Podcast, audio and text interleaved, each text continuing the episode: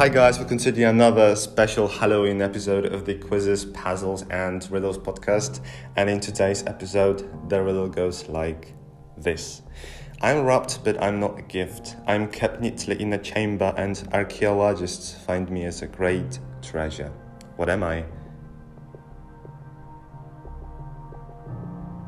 Well, the answer is a mummy. Yeah. Thank you so much for tuning in. Don't forget to rate, follow and share the podcast, and see you, hear me next time. Goodbye.